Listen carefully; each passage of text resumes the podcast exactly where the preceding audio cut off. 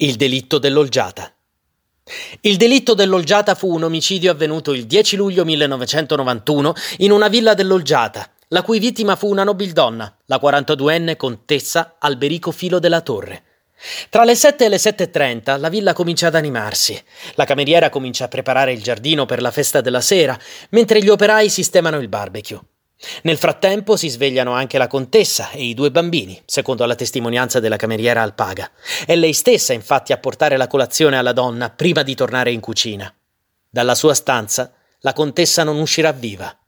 La domestica e la piccola Domitilla bussano una prima volta alla porta della stanza chiusa dall'interno, ma non ottengono risposta.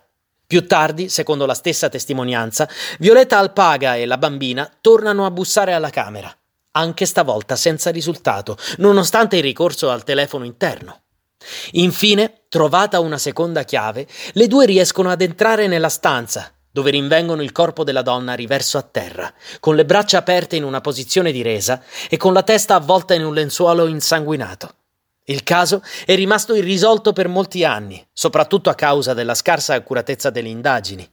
A distanza di quasi vent'anni, nel 2011, la prova del DNA ha identificato il colpevole in Manuel Winston, un cameriere filippino, ex dipendente della famiglia, che ha poi confessato l'accaduto nel 2011.